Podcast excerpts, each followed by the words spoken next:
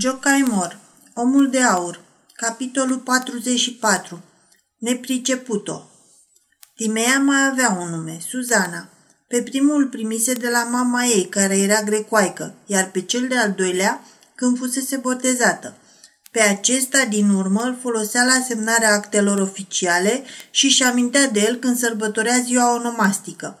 În orașele noastre de provincie, ziua onomastică se ține cu sfințenie – Rudele și cunoscuții, fără să fie chemați anume, ba parcă socotin că e de datoria lor, se adună în casa sărbătoritului bun de cinste, unde masa pusă îi așteaptă pe toți.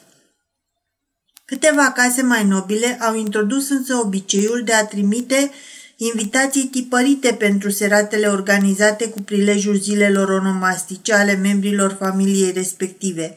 Asta, orice s-ar zice, e un pic de aristocratizare, deoarece în felul acesta se face cunoscut celor care n-au avut cinstea să primească o invitație scrisă că pot să-și păstreze pentru ei urările de bine.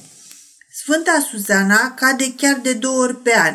Timea a serba onomastica în iarnă, deoarece atunci era și soțul ei acasă. Invitațiile se trimiteau cu o săptămână înainte. Nimeni nu ținea cont de cealaltă onomastică – Timea nu figurează nici în calendarul din Comarom, nici în calendarul național Tratner Caroli, iar alte calendare nu apăruseră pe vremea și prin regiunea aceea. Cel care ar fi vrut să afle în ce zi a anului cade ziua Timei, ar fi trebuit să caute mult și bine. Ea cădea tocmai în frumoasa lună mai. În această lună, domnul Mihali era de obicei departe de casă. Și totuși, Timea primea în fiecare an, în luna mai, de Sfânta Timea, un frumos buchet de trandafiri albi. Cine îl trimitea? Nu știa nimeni. Buchetul sosea prin poștă pus într-o cutie. La seratele ce aveau loc de Sfânta Suzana, pe vremea când trăia Timar, domnul Caciuca primea și el totdeauna câte o invitație. Maiorul răspundea lăsându-și cartea de vizită la portar. Niciodată nu-și făcuse apariția la seratele respective. Anul acesta, serata obișnuită de ziua Suzanei nu se ținu.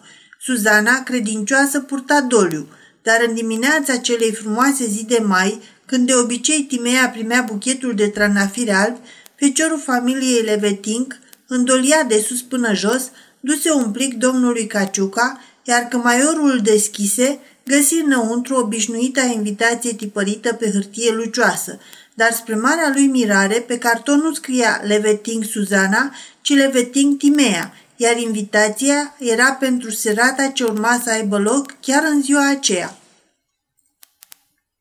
Domnul Caciuca nu înțelese nimic. Ce idee venise Timei? Toți cetățenii din Comaron ar fi consternați dacă în acest an s-ar serba în loc de evlavioasa Suzană Calvina vechea Timea de origine greacă – și mai mult decât atât, i-a revoltat faptul că abia în dimineața zilei li se trimit invitațiile pentru serata ce avea loc seara. Un asemenea gest este fără doar și poate în flagrantă contradicție cu orice noțiune de civilizație. Domnul Caciuca ajunse la concluzia că de data asta trebuia să răspundă invitației. Potrivi lucrurile în așa fel încât să nu sosească primul. Era invitat pentru ora 8 și jumătate – el așteptă să se facă nouă și jumătate și abia atunci plecă de acasă. Când, ajuns în antreu, îi înmână feciorului sabia și mantaua, îl întrebă dacă sosiseră mulți invitați. La această întrebare, feciorul răspunse că nu venise nimeni. Maiorul se înspăimântă. Înțelegea că ceilalți invitați se supăraseră pe semne și se vorbiseră să nu vie niciunul. Teama ce-l cuprinsese crescu cu atât mai mult când, Intrând din antreu în salon, găsi toate luminile aprinse, toate camerele luminate, întocmai ca atunci când se așteaptă o societate numeroasă. Camerista cu care se întâlni față în față îl îndrumă spre prima încăpere, acolo unde se afla stăpâna sa. Cine e la dânsa? E singură. Pentru azi, domnișoara Atalia a plecat cu trăsura însoțită de mama ei la gospodăria domnului Fabula, care a organizat o gustare pescărească. Domnul Caciuca nu mai înțelegea chiar nimic. În seara zilei onomastice a Timei, nu numai că nu veniseră musafiri, dar până și cei ai casei își părăsiseră stăpâna. dar avea să vadă și alte lucruri ciudate. Timea îl aștepta în camera ei de primire, dar deși totul părea pregătit pentru o serată veselă, deși se afla înconjurată de un faz deosebit și de data aceasta era îmbrăcată tot în haine de doliu. Purta doliu și în același timp îți sărba onomastica. Purta veșmânt cernit când candelabre aurii și sfeșnice de argint învăpăiau încăperea. Da, numai că chipul ei nu era trist, nu se potrivea deloc cu rochia de doliu. Pe fața Timei tremura un zâmbet cald și o ușoară roșață.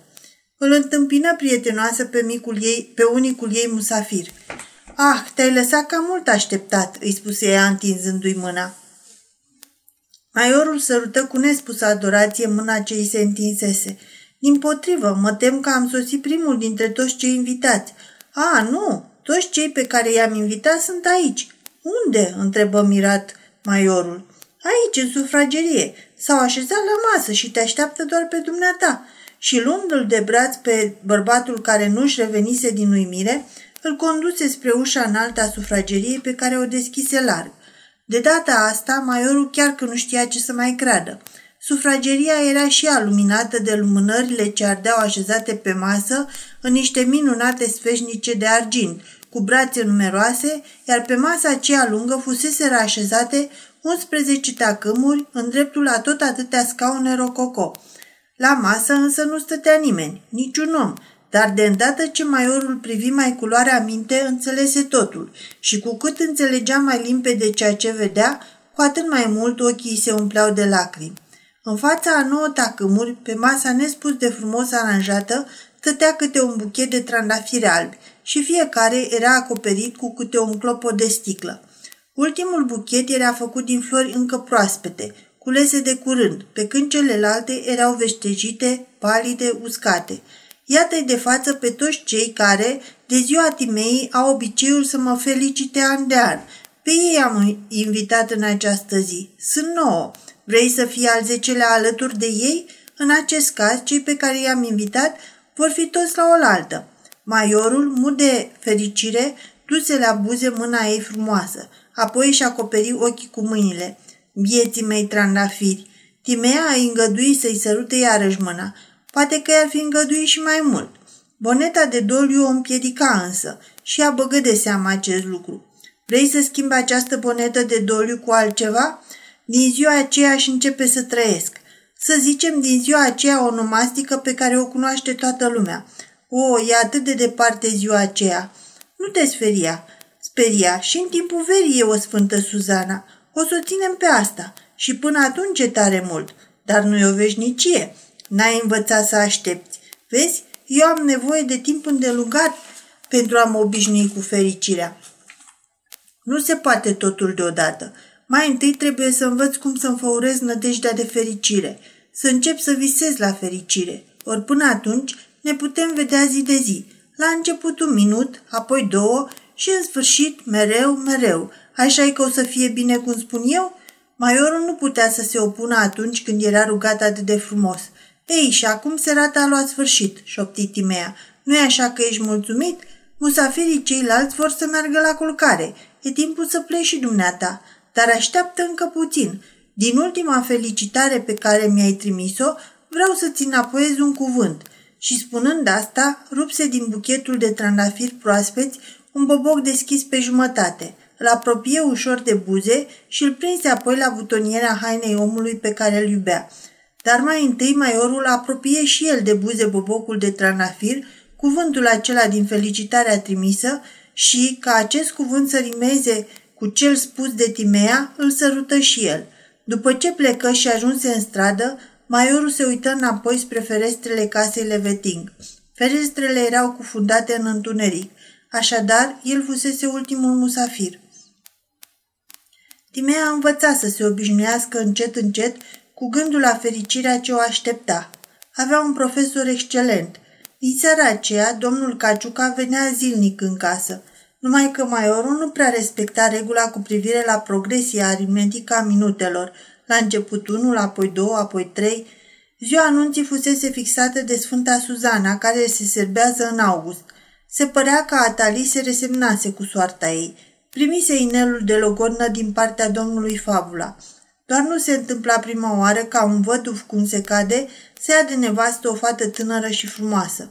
Orice s-ar spune, un om ca el făcuse dovada că era un bărbat ce știa să-și iubească nevasta și, oricum, mai degrabă ai curajul să te măriți cu unul ca el decât cu un tânăr oarecare care n-a trecut prin școala vieții.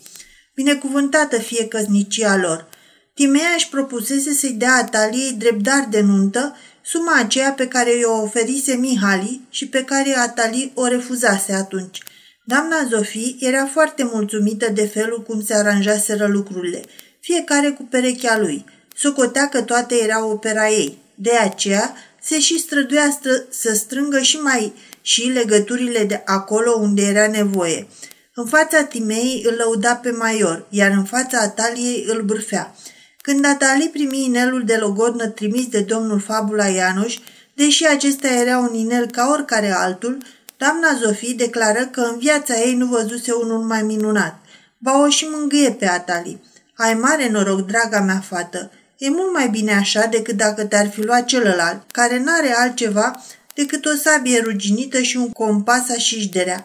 Pură mășa că și acum ia mâncare de la restaurant pe datorie. Pentru mine, domnul Fabula valorează mult mai mult decât celălalt, ca, și ca bărbat. Când își răsucește mustața aia frumoasă și lungă și când își îmbracă mantaua aia cu lanț de argint, iacă, să-și răsucească și mai ori mustața dacă îi dă mâna. Dar vezi, ăla nici mustață n-are. Apoi eu nici n-aș putea să sărut un om care are o mutră atât de jupuită ca a lui, un om care n-are nici mustață și nici barbă. Și afară de asta nici prea tânăr nu e. Crede oare că nu se vede cum își trage părul dintr-o parte în alta ca să-și acopere luna aia din creștetul capului și apoi să vezi cât de respect se bucură domnul Fabula în oraș? Toți îl salută pe stradă. Chiar și preoții își scot pălăria. E vicecurator. Domnul Levetin a fost prim curator. Rangul lor e la fel cu cel de prefect și subprefect. Domnul Levetin a fost Nadazdi, iar domnul Fabula Curti. Cei drept, nu-i nobil, dar e om de 60 și destul să miște degetul mic pentru a fi ales șambelan și atunci o să fii doamna șambelan și o să ți se spună coană mare, cum mi se spune mie.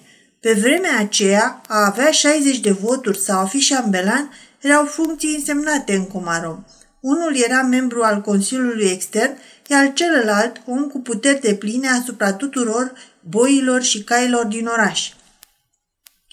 Atali se lăsa alintată cu astfel de consolări stângace. De îndată ce domnul Caciuc a început să calce iarăși pragul casei, Atali izbutise să se stăpânească atât de mult încât se purta amabil chiar cu și cu maică sa. În fiecare seară îi făcea ceai și îi punea mult rom, căci așa îi plăcea doamnei Zofii.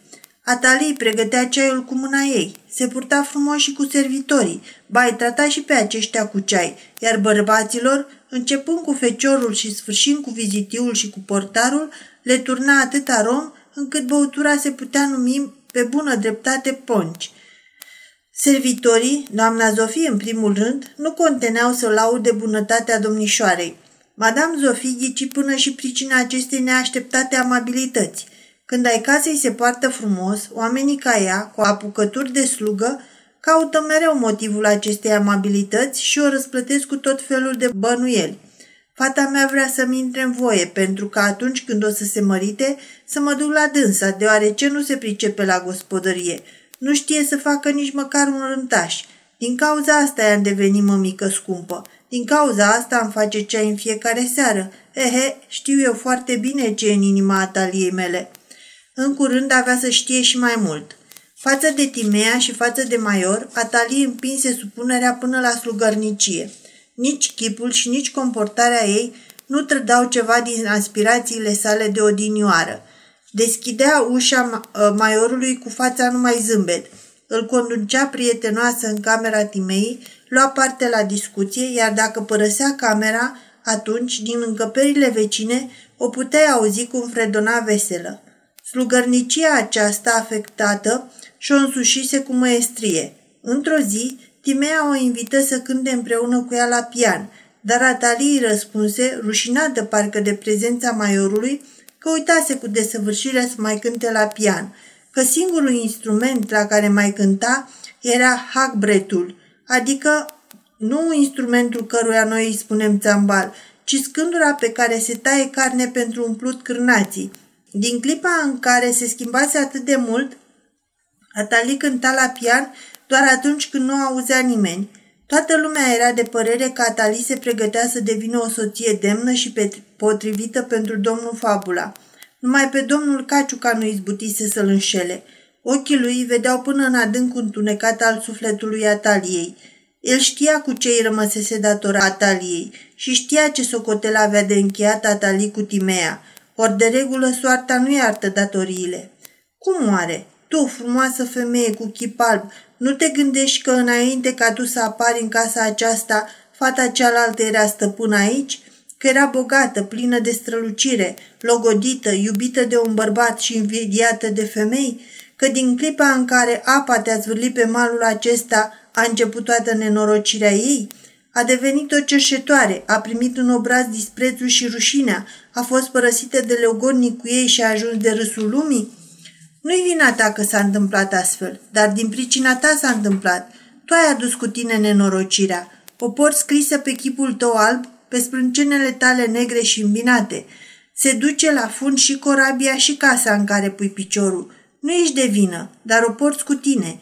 Piere și cel care te persecută, piere și cel care te salvează. Nu ești de vină dacă ești iubit atât de mult și nu ești de vină dacă ești urât atât de mult dar îți sunt hărăzite și iubirea și ura și totuși îndrăznești să dormi sub același acoperiș cu Atali, sub acest acoperiș. Nu ți se înfioară inima când o vezi pe fata asta privindu-te noi și zâmbind? Nu simți fior de gheață în vinele tale când se apleacă să sărute mâna?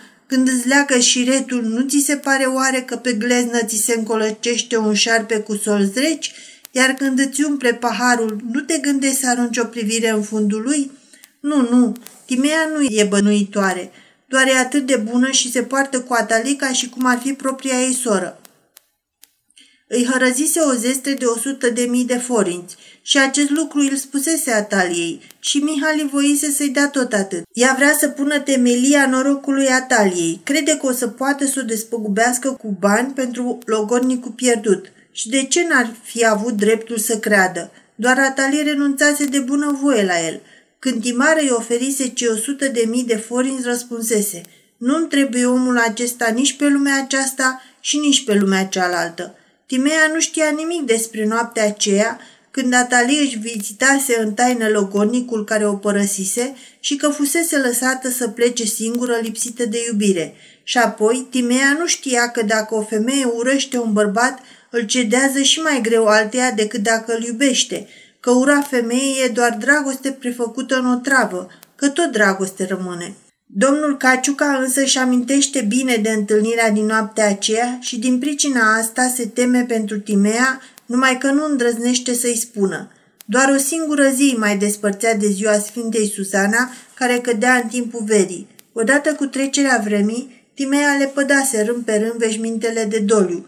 Parcă îi venea greu să se despartă de ele așa deodată, parcă ar fi vrut să se obișnuiască încetul cu încetul cu fericirea.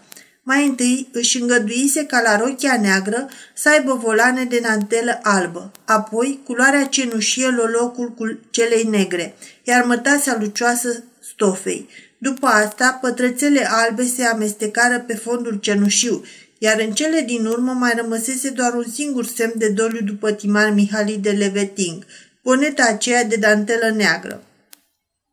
De Sfânta Susana și acest unic semn trebuia să se mute în lada cu vechituri. Boneta cea nouă, foarte frumoasă, făcută din dantelă scumpă de valencien, fusese adusă și trebuia doar să fie încercată. O nenorocită vanitate o sfătui pe Timea să nu încerce boneta cea nouă până la sosirea maiorului. De. O bonetă albă de dantelă e pentru o văduvă tânără, ceea ce cu luna de mireasă pentru o fată – în ziua aceea, maiorul se lăsă însă tare mult așteptat. Avea un motiv serios. Buchetul de trandafiri alb, comandat la Viena, sosise cu întârziere. Era al doilea buchet pe care în acest an îl trimitea de ziua onomastică. Avea în sfârșit dreptul să o felicite pe Timea și de Sfânta Suzana. În ajunul zilei onomastice veneau cu duiumul tot felul de scrisori și de bilețele pe adresa Timei. Avea o mulțime de cunoscuți, care mai apropiați, care mai depărtați, adoratori din oficiu și adoratori de bunăvoie. Timea nu desface însă niciuna din scrisorile primite, așa că toate zac îngrămădite într-un coșuleț de argint ce se află pe masă. Printre scrisori sunt multe scrise de copii. Timea are 124 de fini și fine în oraș și la țară. Scrisorile conțin naivele lor urări de bine. Altădată, aceste urări naive o distrau. Se delecta citindu-le. Acum însă, toate gândurile îi sunt stăpânite de cel care trebuie să sosească. Ia te uite ce scrisoare ciudată, spuse Atali, luând în mână una din misivele sosite.